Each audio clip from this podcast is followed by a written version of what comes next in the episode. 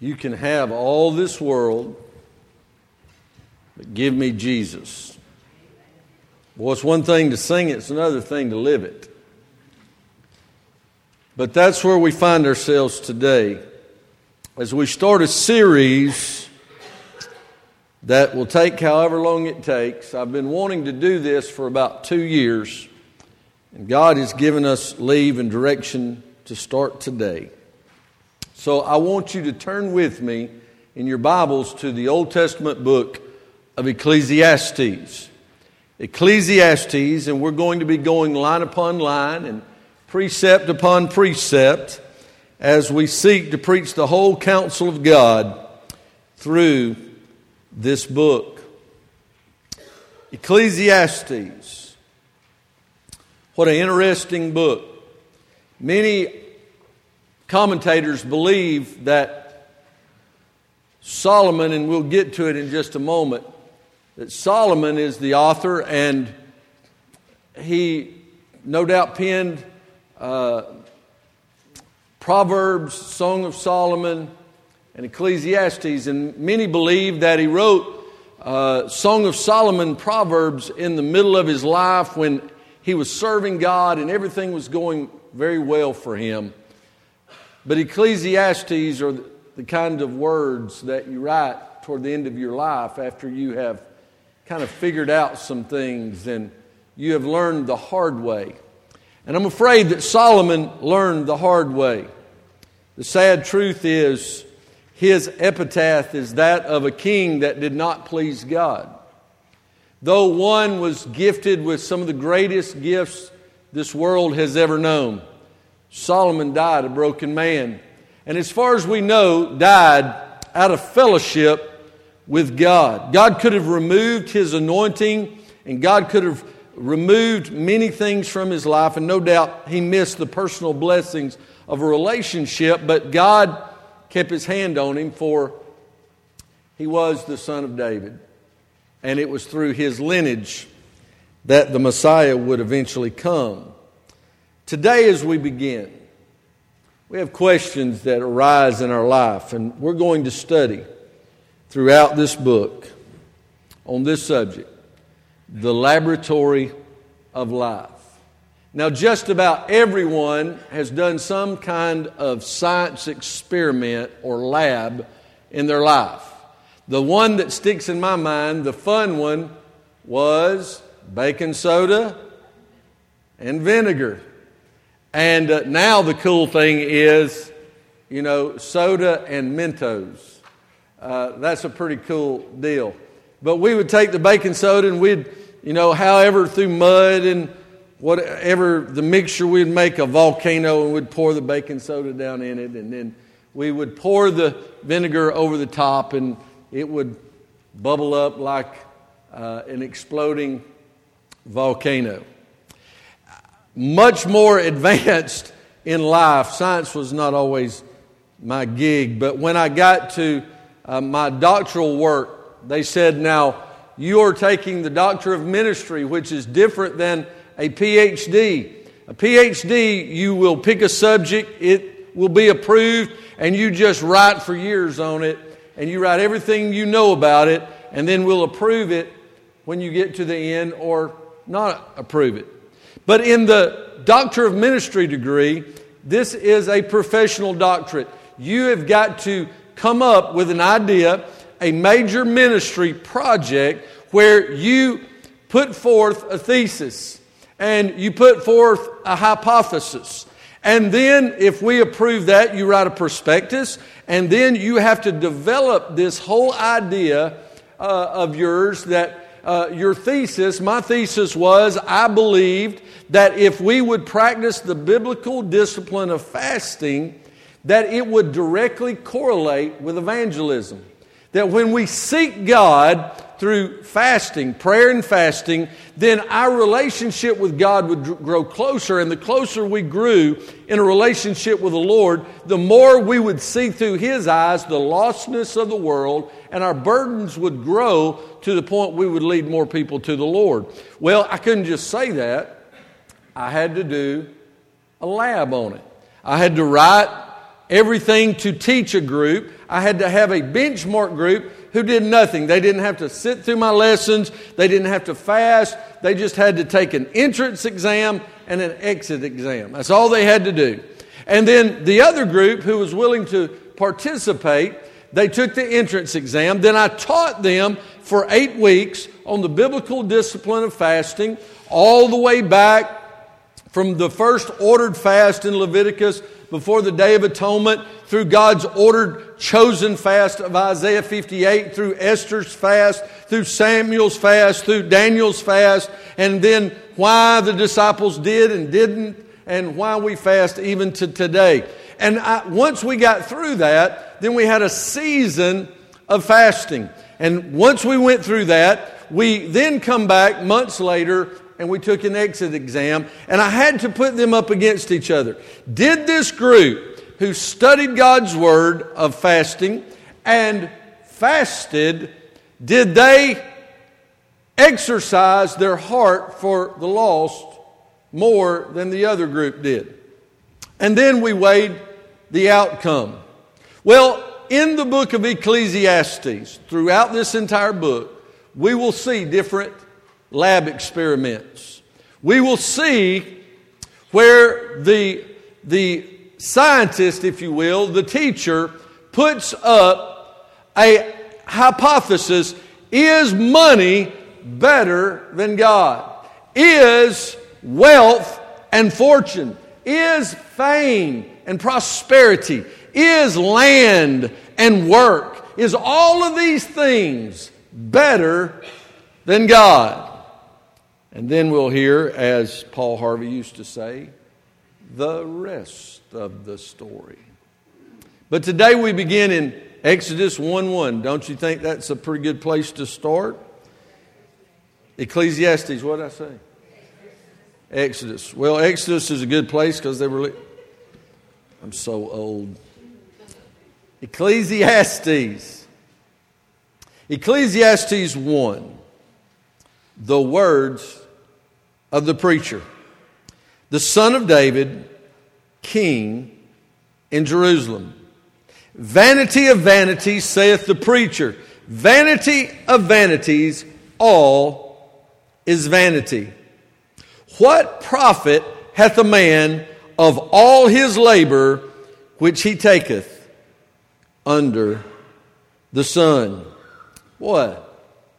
That sounds like a bunch of fun reading, doesn't it? I mean, over and over and over and over again, we will hear the word vanity, vain, the, uh, vexation of spirit, that which tears down. And we'll get into that further. But first of all, as we begin the laboratory of life, understand this is an autobiography. This is Solomon writing about his life. And so we begin by looking at the teacher. Look what he said in verse 1 were the words of the preacher. Now, this word preacher is the Hebrew word koheleth. And some have proffered that this was a different person than Solomon, but there's some keys to it that I believe tells us very expressly who the preacher is the son of David, king in Jerusalem. Now, based on timing and based on the authorship and all of the literary work surrounding it, we know the timing to be that of Solomon. And we know Solomon was the son of David, and we know he was the king in Jerusalem. And so we begin by looking at, you know, if you're going to study under someone and really want to learn, then you want to know the person who's teaching you is qualified, right? I mean, more than just the fact they stayed in a Holiday Inn Express last night. And so we need to understand who this teacher is. And as we begin to explore this book, as we turn page after page, understand we're still talking about Solomon, the son of David. Now imagine, if you will, what Solomon grew up with. Put yourself right where Solomon is at this time. Solomon, no doubt, is an old man.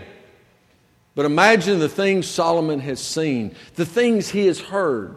Now, many of us here, our dads were our heroes, and we heard about all the stories and the things they did when they were in the military and the things they did when they were young. And man, they, you know, they, they'd build a hot rod out of baling wire and, and some duct tape, and they'd fix things together and they'd make it all work. And it is amazing to listen to the, what they could do with so little.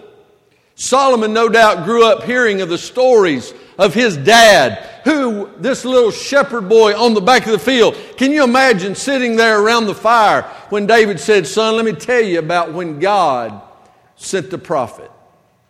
Oh, I was just minding my business. I was the youngest of all the rest of my brothers. Boy, I had some tough brothers. Man, we would get into it, we'd go at it, and it just toughened me up. And I didn't understand why I had to be the baby. I didn't understand why I'd have to go through all that stuff. And they were always on me. But I learned how to defend myself, and I learned God had put me right where I needed to be for what I was about to face in my life. You see, son, when I was growing up with them older brothers, I didn't know one day that I would have to face a bear and a lion, but I did. And God had allowed me through my teaching and through the hard knocks of life to be prepared. I had no idea that God would send the prophet, but He did. And He went over my brother and said, No, that's not him. No, that's not him. No, that's not him. And I'm still out there in the back of the field. And my daddy, your grandfather, hollered and said, Go get my boy David. And I come running because, son, that's what we do.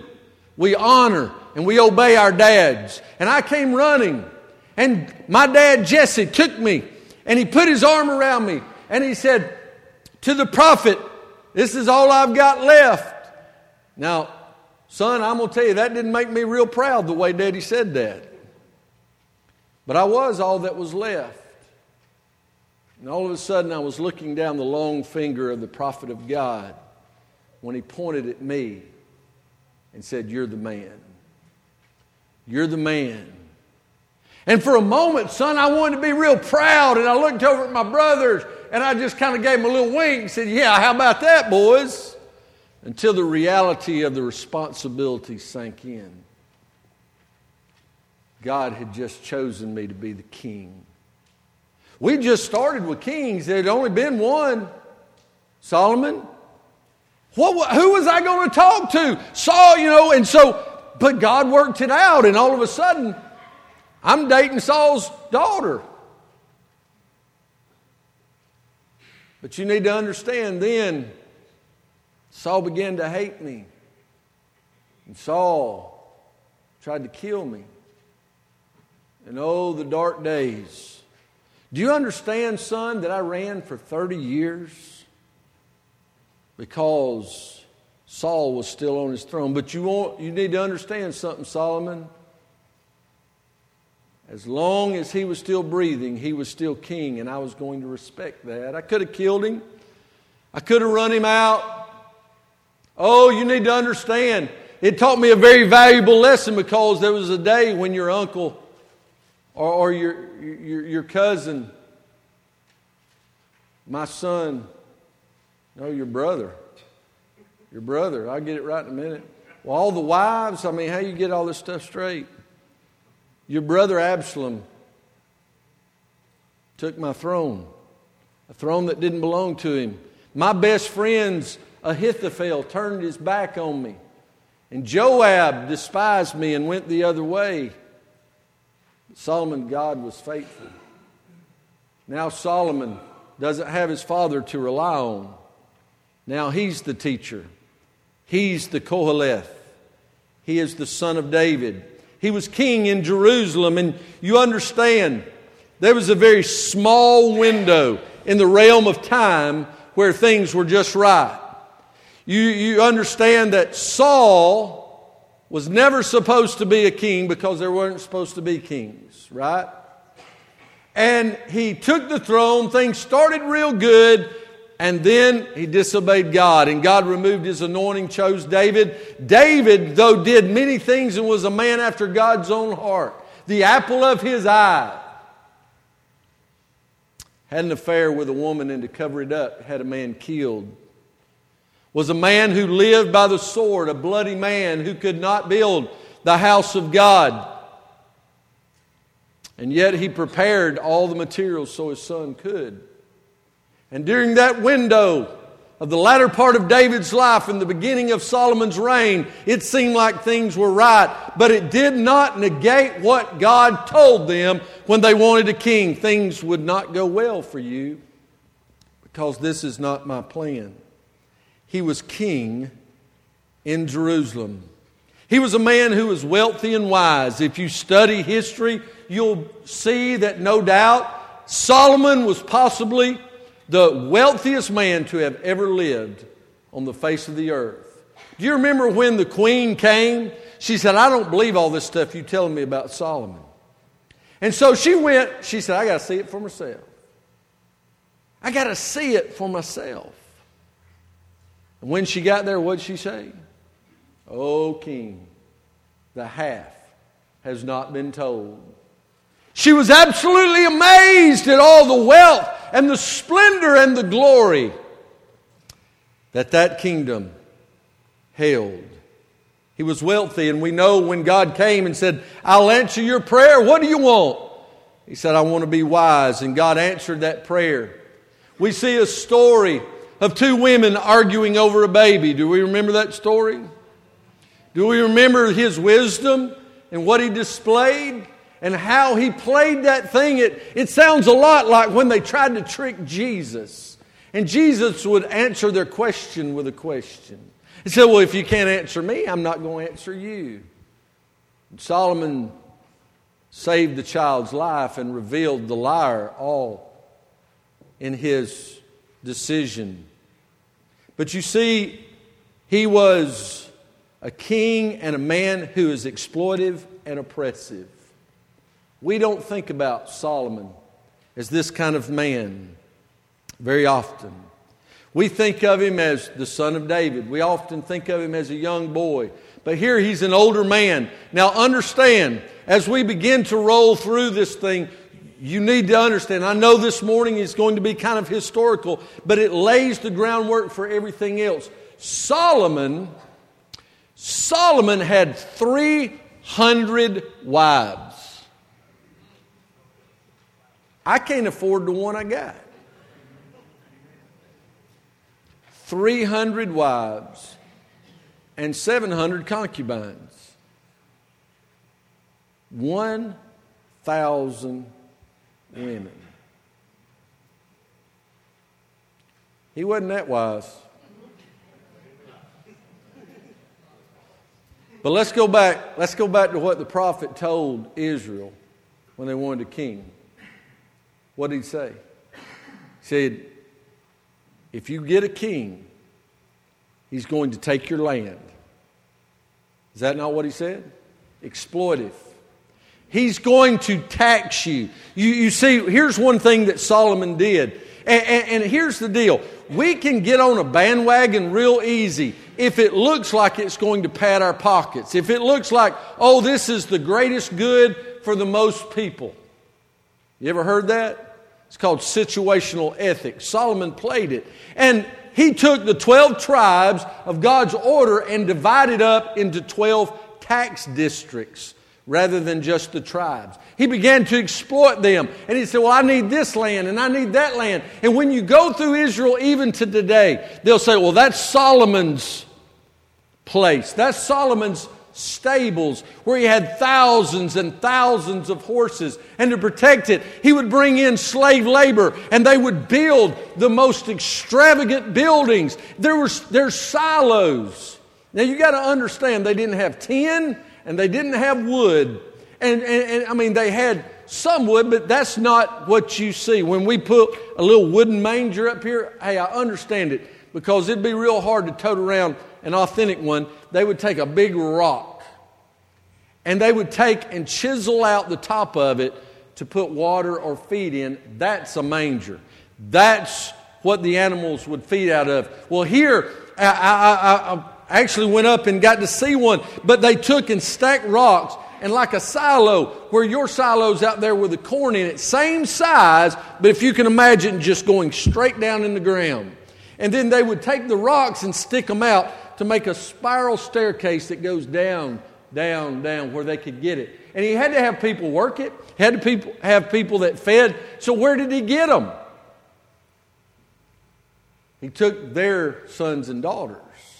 He was exploitive and he was oppressive. Where did you think he got all this stuff? But in all of that, he became very political and powerful. And this where the train ran off the tracks. Because as these queens and the kings of other nations began to come, and listen to me, here's a spiritual thing. When the world sees God's blessings on your life, they're going to want the blessing without the responsibility. They're going to want, just like the man walked up to Peter and said, I want to do tricks like y'all do. How much will it cost me? People want God's blessing without surrendering to his lordship. And so, what happened was they came, they said, Hey, we want to get on board. We want to get some of this blessing. What's it going to cost us? I tell you what, why don't you marry my daughter? That's where the wives started coming from. And so Pharaohs brought daughters, rulers brought daughters, dictators brought daughters. Solomon married them as a way of building treaties among them. And in his mind, he's thinking, hey, I'm doing a great thing. I'm keeping my people safe by building this whole idea of diplomacy. We hear that? We, we believe in globalism. And that if we'll just get along to go along, everything will be all right. Can I tell you something, church?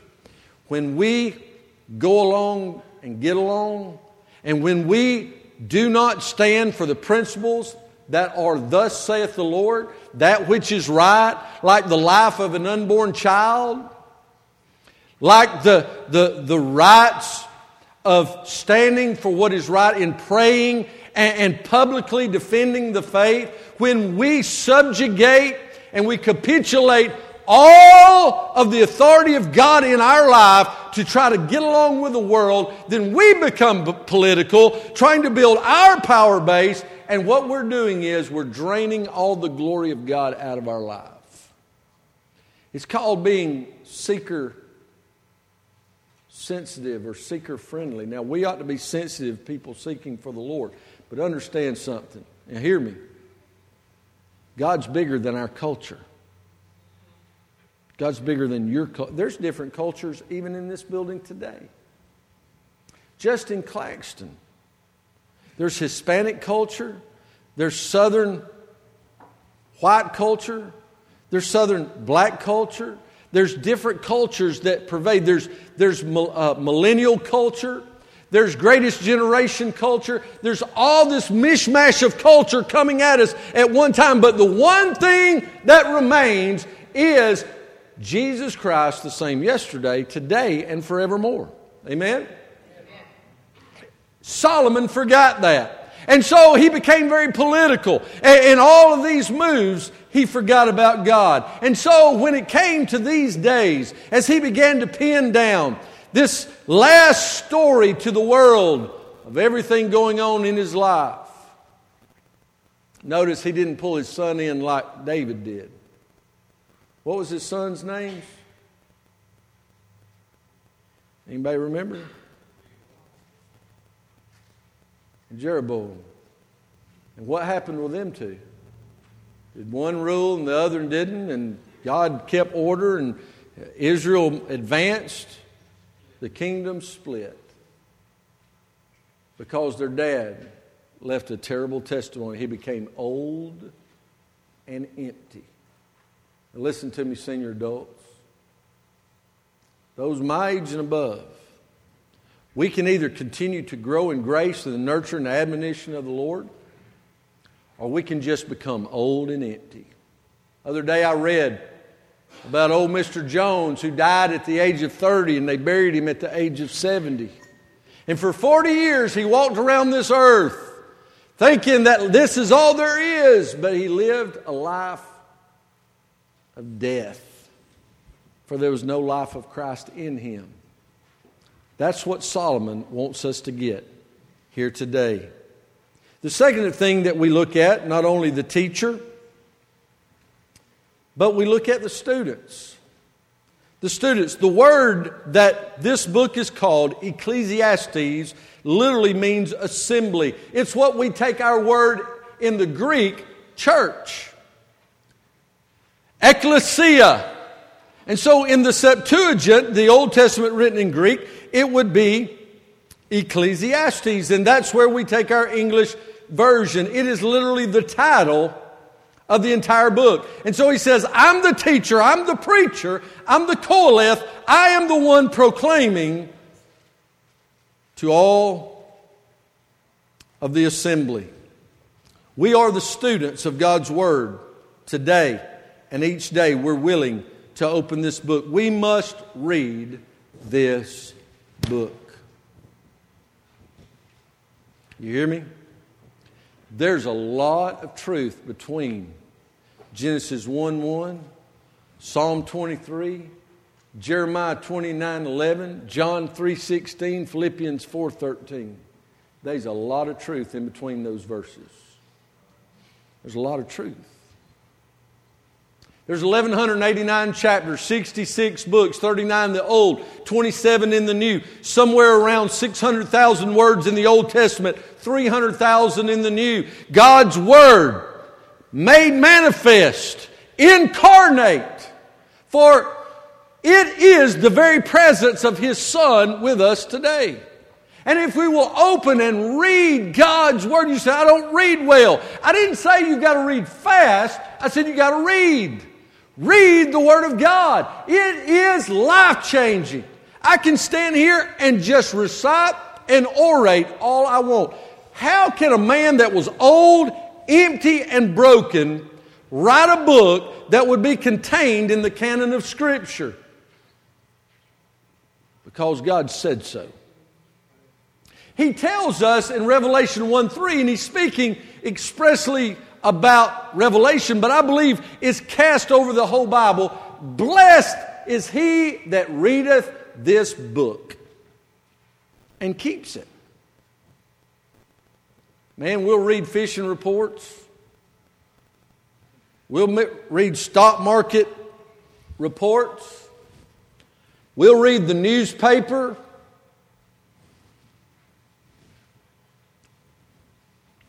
We'll read the crime report in the Claxton Enterprise sometimes before we read God's Word. No wonder we got a crime report. We won't open the Word of God. Young people, we spend all our time reading and looking at memes and vines and snaps and, and YouTubes and all the things this world has to offer. And I'm not being funny. I'm not trying to be funny. There's somewhere you've got to understand that God is bigger than your little world. This is the laboratory of life that we're going to look at through the book of Ecclesiastes. So the students are the assembly or the readers. If you read God's word, you're a student. You're a student of the teacher. This teacher and the great one. What did they call Jesus? Rabbi. What does that mean? Teacher. But not a teacher.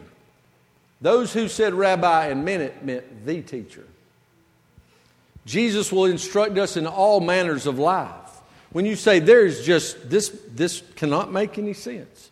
This is absolute obfuscation. There's no way to, to comprehend any of this stuff. I'm telling you, if you'll put your nose in this book, God will quicken it in your heart. Because He tells us in 2 Timothy 3 all Scripture, all of it, all of it is given to profit us. It's given by inspiration of the Holy Spirit of God. God literally breathed it into man. As Solomon sat there, and I don't know if his eyes became weak in his older days. I know that the Apostle Paul's did.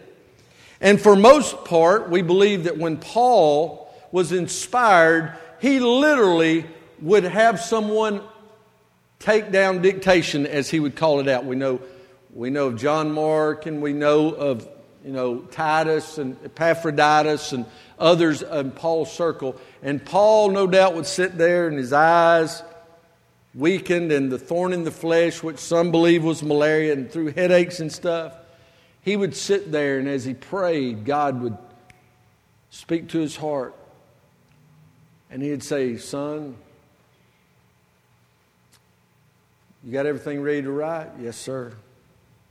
God is speaking to my heart. Write this Paul, an apostle, prisoner of the Lord, an apostle of the Lord and Savior Jesus Christ, unto the church at Galatia, unto the church at Thessalonica, unto the church at Colossae, at, unto the church at Ephesus. He spoke to Solomon. He spoke to David sitting on the backside of a sheepfold. He spoke to Joel and Amos. He spoke to Moses. He spoke to Luke and to Matthew. For none of these men were capable of doing the things that today do not contrast but comprehend one another because it is without error, it is infallible and profitable for every doctrine and reproof we are the students, the assembly. We are the readers. It's to everyone. God's Word is to. Anyone can read the Bible. Do you know still to this day? Now, we believe the Old Testament, Job is probably the oldest book in authorship. But the oldest story is the Pentateuch, the first five books of the Bible, Moses authoring them. Does it ever strike you when you read the end of Deuteronomy that Moses wrote about his own death? He did. God told him what was going to happen. God gave him the direction, and he didn't write it in future tense, he wrote it in past tense. But I believe God did that. Because that's the way God, God do whatever he wants to. Am I right? And God ordered these things throughout time because it is for everyone. There is there was Christian killers, there, there are tax cheats, there, there are stories of people that just, we, we think that somehow they were above and they, they were the most holy of all holies. And no, they were human beings just like you and I that had to trust in the Lord Jesus Christ. And their faith in God was accounted unto them for righteousness. This book is for everyone. So I just don't understand it, then read it and pray through it. But then the subject. What is the subject of this lab? The subject matter. Just as I said in my doctoral work, my subject was fasting and evangelism. The subject here we find in verse 2 and 3 Vanity of vanities, saith the preacher. Vanity of vanities. All is vanity. You reckon that's important? He said it five times in one, one verse. Throughout the book of Ecclesiastes, it's used 38 times. 38 times he says, uses the word vanity or vain. He uses words like vexation it literally means an emptiness. First of all, we notice the subject to be profit and loss. What profit hath a man of all his labor which he taketh under the sun? Now, I'm, I'm, I'm going to ask this rhetorically. But haven't you somewhere in your life asked the question, what's the use? Why not even go to church? Seems like nothing goes right. Man, why pray? It's like, who am I praying to? Lord, why not even try? My husband don't pay attention. My wife don't pay attention. Man, my boss, he doesn't see anything I do good. My parents, they think I do everything wrong. And Satan sells us on this lie. And we start believing that our life doesn't matter. I'm here to tell you, we're going to see throughout this book, your life matters to the Lord. You matter. to the Lord. Jesus Christ loved you so much, you matter so much that He left heaven, born of a virgin, lived on this world, in this earth, being tormented by the temptations and the evil that is Satan, to die on a cross for your sin. Yeah, you matter. It's about profit and loss. The word profit's used 10 times, and it's only used in the Old Testament in the book of Ecclesiastes. It literally means advantage or gain. We like profit. We look at profit loss statements, right? We want to be in the black. Last year we had our budget meeting. Philip presented, man, it was great. You know, we, we don't make a profit, we don't sell anything. Here at Eastside, we, we don't have any marketable product. We don't make widgets, we don't sell. We are a, an entity that relies on God's people bringing their tithe into the storehouse of God.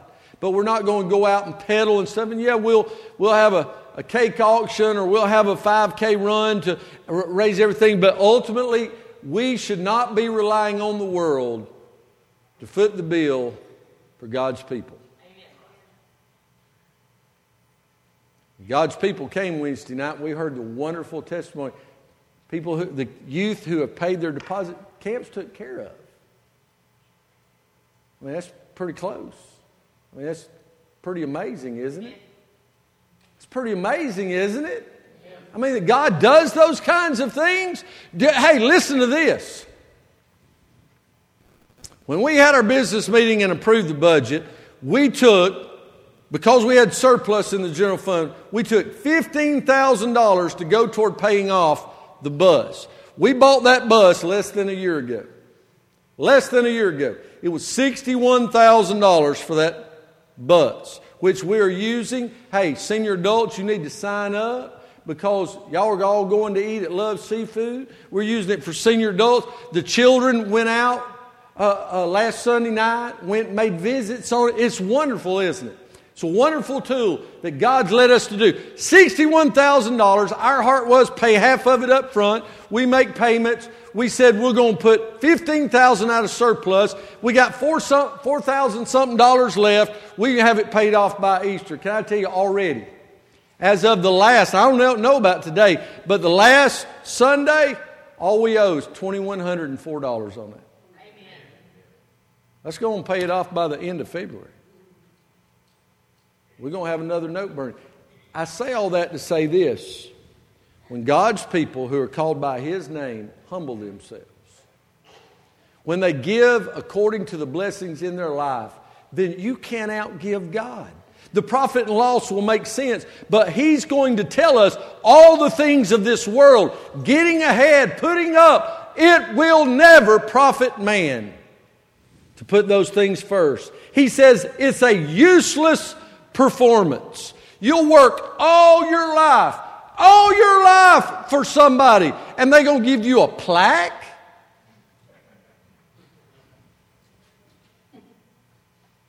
They may even give you a nice pocket watch. I used to always want pocket watches, and I got several of them. I've never had a pocket watch that worked longer than a year.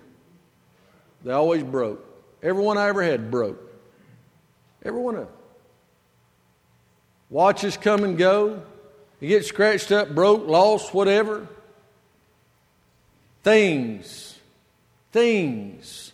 Work all our life. Are we working all our life for things? Do we want to look back and say, oh, but I did this and I did that? And it's all, we, will just see what's going to happen. It's useless performance. It, look at the subject of meaning and misery. The word vanity, 38 times, literally means emptiness.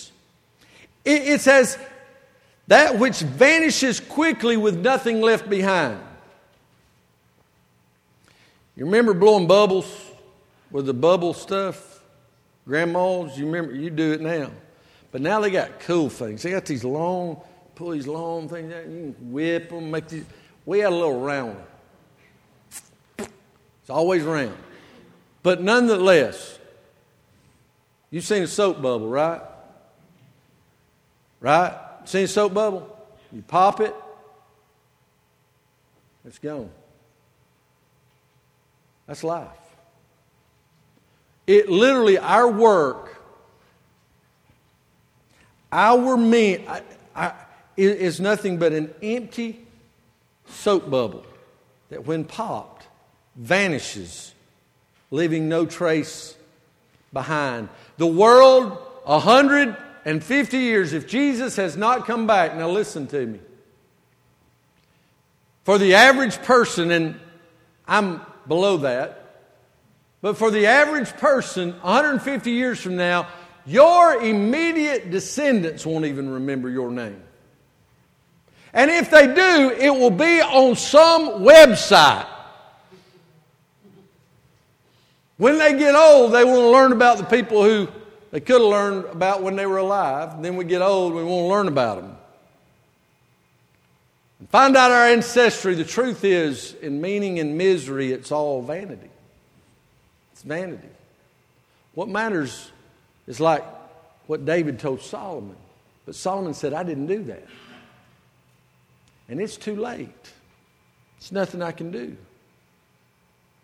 We went for a college visit Friday and Saturday. Took Ethan on a college visit, walked the campus, and talked to coaches and presidents and professors and admissions and all that kind of stuff. And beautiful campus, walked around.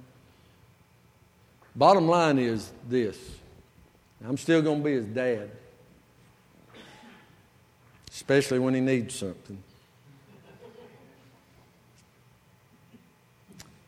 But there's a certain part of life that if I hadn't got it done, it's too late. You hear me, parents with little kids? It's too late. It's too late. If I haven't poured in the right things and taught them certain things, it's too late. There's some things he's going to have to learn the hard way between him and the Lord. And there's some things that I will stand accountable because I did not do it. But I can't go back and fix it now. It's done. And Solomon said, In life, there's meaning and misery. But in this world, it's all vanity, fullness and futility. Look, look in verse 8. All things are full of labor. Man cannot utter it. The eye is not satisfied with seeing, nor the ear filled with hearing. Everything full of, full of labor. So much that man can't even utter it. And yet, it's all futile. It's futile. You know, we can look and say, Boy, I did a really good job on this cake. Man, this is a beautiful, beautiful cake. This is probably the best cake I've ever made. But the better it is, the quicker it's gone. Right? And the only thing you can do is make another one. Because that one's gone. You can't live on that cake for the rest of your life. It's futile, our lives, without the Lord. But look at the setting. Now we're walking into the walking into the lab. Okay? We know we've already got our syllabus, we know who our professor is. Our name's on the top, we're on the list, we're, we're subjects in here. And the subject of the whole matter, he said, this is what we're going to look at profit and loss, meaning and misery, fullness and futility. What is life? Does life matter? Now we see the setting.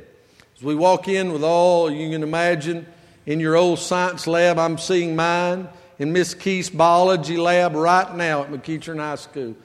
Just had a cold chill.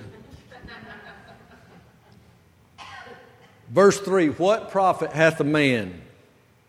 I can see her up there. She was about this tall. And so she made us all stay seated so she could see us. And she would walk around and she wouldn't, she, she, was, the, she was a science teacher. What are you going to say? She wouldn't say, hey, Mr. Brady, how you doing today? Hey, Matt, good to see you. Hey, Becky, I'm so glad y'all, no. She'd start off class once we got there and the bell rung, and she would do something like this. Turn with me in your books today, and we're going to explore the hypothesis on whether there's a profit in all that we do here on this earth. Well, that's what Solomon's doing. Solomon is presenting to us the hypothesis what profit? What idea of gain is there in this life? He says, What profit hath a man of all his labor which he takes under the sun? Though this is a very interesting phrase, and it's going to matter a lot throughout this book. Under the sun. Under the sun. It's used 29 times.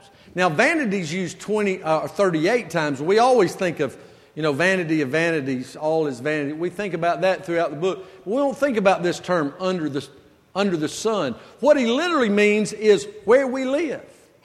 Because look in verse 4 one generation passeth away, and another generation cometh, but the earth abideth forever. What he's saying is nobody is bigger than their surroundings.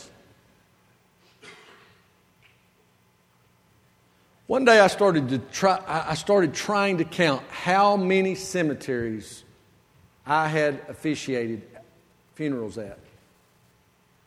And I lost track just in Georgia much less Alabama, Tennessee, and other states where I'd traveled to do interments.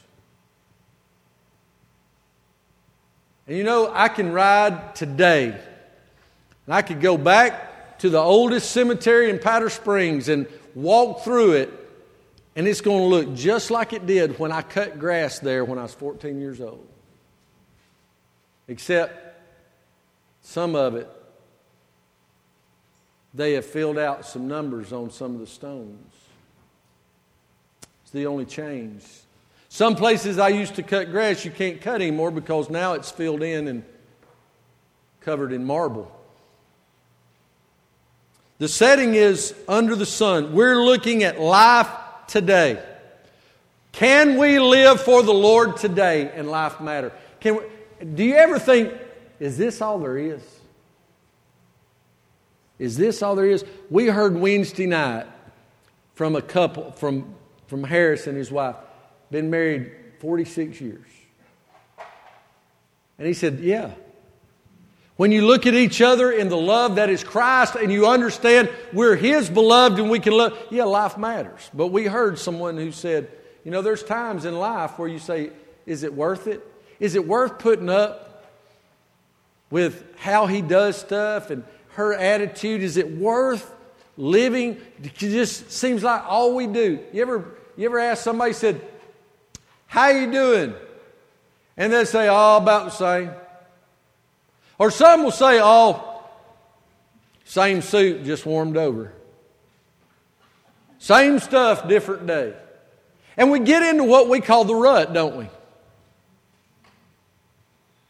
We dread Mondays. We call Wednesdays hump days because we're looking forward to we can get out and go for this little short respite. I don't know whoever planned on five days a week and two weekends, why they didn't get that. I think it got it backwards. Why we couldn't all just agree we're going to work two days and be off five. Amen. I mean, be honest. If you one of them that like to work five, something ain't right with you. You see, we're under the sun. Generations come and go, but the earth remains the same as it continues to revolve on its axis. I've watched these things. They used to call it jaywalking. Jay Leno would walk the streets, and now these other people would walk, stick a microphone in somebody's face, and ask them questions like, "How many flags is on the? How many stars is on the United States flag?" And I had a lady in my first church absolutely convinced. She, she absolutely, she was spitting mad at me when I told her there wasn't but 50. She said, There's 52. And it, it wouldn't come. When I took her to the flag, held it out, I said, You're smart enough, count. I'm not going to count for you, you count. There's 50 states, there's not 52. Yes, we have territories. We have Guam and we have Puerto Rico, but there's only 50 states.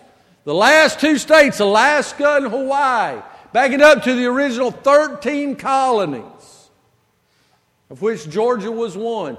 Look, if you can't figure it out, go to the bank and ask for all the state quarters. They're going to give you 50 state quarters, 50 different states. People don't get it, people don't understand. Because we, we, we don't understand that the world's bigger than just us. We think this is all there is. I'll never forget, we went on a mission trip when I pastored in Alabama, and we took a group with us, and we were going to York, Pennsylvania. And we left South Alabama. And our church sat 18 miles from the Florida line, 75 miles due north of Destin, Florida. Prettiest beaches just about in the world. White sand, just a beautiful place.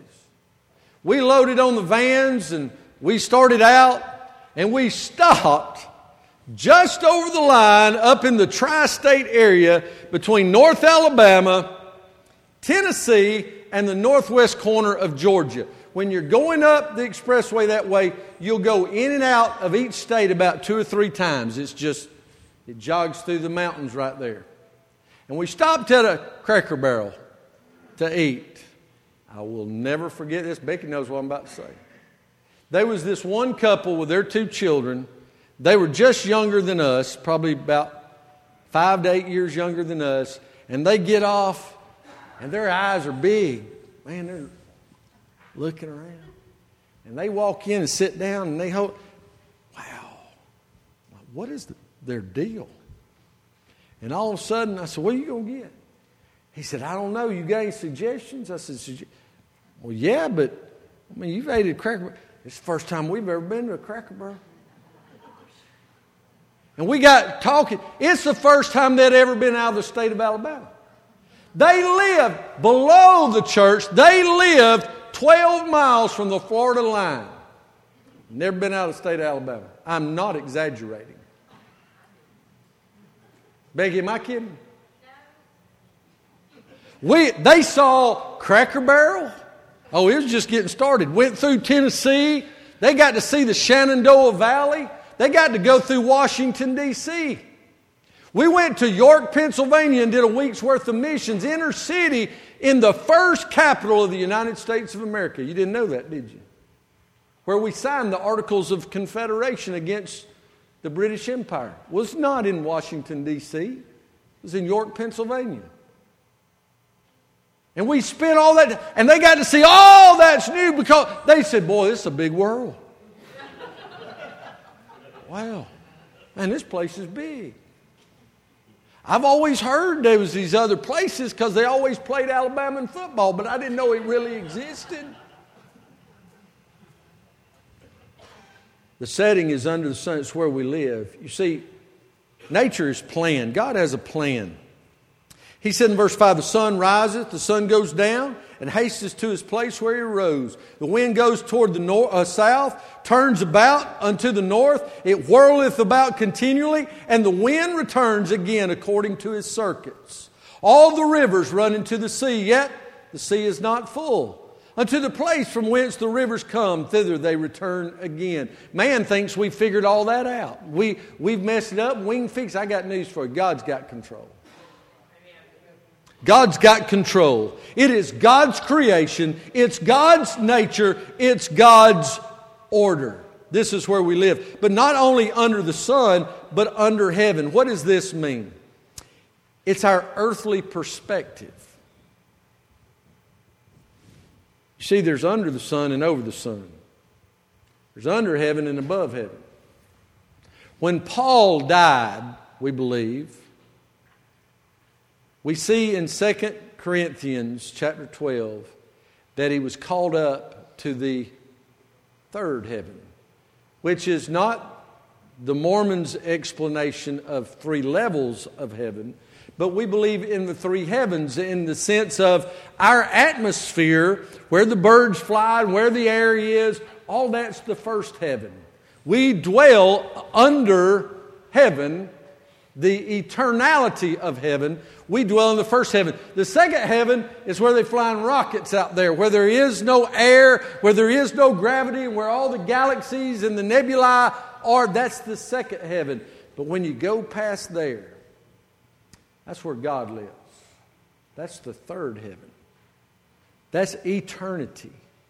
And that's what he's telling us. We live under heaven. It's our earthly perspective, which is we're never satisfied. We're never satisfied. Nothing ever satisfies us. Just like that cake. Becky, when we had to replace our refrigerator, we found a Amish bread starter. Any of you ever had Amish bread? Stuff's good. Well, my wife must have Amish blood in her because hers is, extra, as my daddy say, extra good. It's extra good. She puts cinnamon in some, she puts bananas. Some of you's had it. Would you not testify it's good? Amen. It's good stuff. But you know, once it's made, then you have this little starter that's left over. You have to worry. You and, and, and, we eat that one, well, then it's gone. Then you have to make another one. Then you have to make another one. You, and, and you know, you think, I just spent $286 at Walmart. And you think, I'm set. And four days later, your wife says, Hey, can you stop by Dollar General? We just spent a whole check at Walmart. What do we need now? We're out of cereal. We're out of milk. Need some Diet Cokes.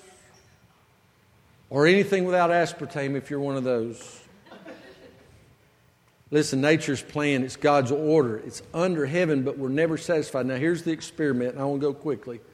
Is life really worth living? Because he said, All is vanity. All things are full of labor. Man cannot utter it. The eye is not satisfied with seeing, nor the ear filled with hearing. The thing that hath been is that which shall be. And that which is done is that which shall be done. And there is no new thing under the sun. Is there anything whereof it may be said, See, this is new? It had been already of old time, which was before us. He's speaking once again of our futility. Look at verse 11. There is no remembrance of the former things, neither shall there be any remembrance of the things that are to come with those that shall come hereafter. I want you to understand something. As we begin through this study, we must ask ourselves is life really worth living? Because if he said all is vanity, if everything vexes our spirit, then why get married? Why not just shack up? Why not just eat, drink, and be merry, for tomorrow we die? Who was the famous queen who they beheaded? Who the myth, the, the urban legend says the, her last words were? Let them eat cake. Let them eat cake. It's amazing what we think when we take God out of the equation. Is there a plan and purpose for this life? He tells us He's got a plan for the wind.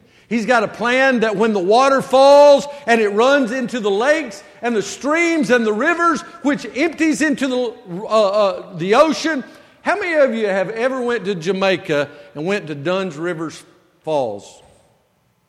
It's one of the coolest places you'll see. There's seven rivers that run through the small island of Jamaica. And in one place, over by Ocho Rios, all seven of them merge. And when they merge, they become a fall that runs down, and, it, and you can literally walk from the top of the fall or climb up it I would advise start at the top and go down it. But when you go down it, you can literally follow this freshwater stream that seven tributaries have fed into and walk it straight out onto the beach and into the ocean. It's a cool thing. But then the water's going to evaporate. We're going to watch when the clouds build and the sun shines through and the rays. That's not that's water particles going up as it's fixing to make its revolution and dump it back on the land and it's going to go down. God has an order. Listen to me. There is a plan and purpose for nature, there's a plan and purpose for your life. We're going to see it in Ecclesiastic. Is this all there is? He said, What about all this effort and this life we live under the sun and under heaven? When we get this book, when we get God in perspective, then we'll realize there's something over the sun. And his name is Jesus. And the verse that we'll be able to live and understand is this. In 1 Corinthians 15 58, therefore, my beloved brethren, be ye steadfast, unmovable, always abounding in the work, not the labor, but the work of the Lord. For as much as you know your labor is not in vain in the Lord. Solomon says all this world is vanity. Paul says that which is done in the power and the authority of God's call on your life is not vain. Now, your question as we begin this study is where am I at? Am I living trying to get everything I can grab, living for the gusto? Am I trying to get everything I can milk out of this life, but my priority is not God? Solomon is beginning to tell us he took his eyes off God. His, his priority became the world, and it ate him up. As one old philosopher said, it became the worm that had corroded and eat his cane from the inside out, so that there was nothing left for King Solomon to lean upon. Today, as they come to the instruments, I know this is not the revival, hoop it up. This is God's Word. And it is a sad, I don't know about you, but it, it, it's sobering.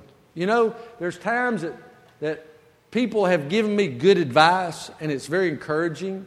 And they pat me on the back or they say, hey, you know, for somebody not very bright, you did all right right there, you know. But then there's that, son, you need to listen to me. What I'm about to tell you is not going to be fun, but you need to get this. You need to understand life's not all a party.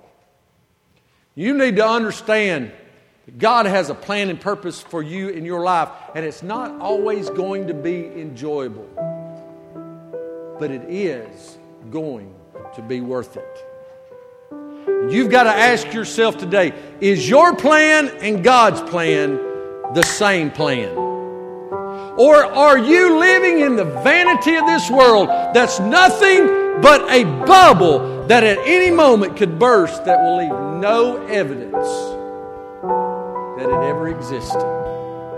What's your, what's your pleasure? You want to live in the fullness that is Christ? Do you keep wondering, I want to do more because I know God's going to bless me, but I'm afraid of the stuff I'm going to give up? Can I tell you what you got to give up to serve God? Sin. That's all you got to give up sin. Give sin up, live for the Lord, be blessed. That's the way it works. Come trust Jesus. Stand and come. Come to Jesus. Don't wait like Solomon until it's too late. Come to Jesus now.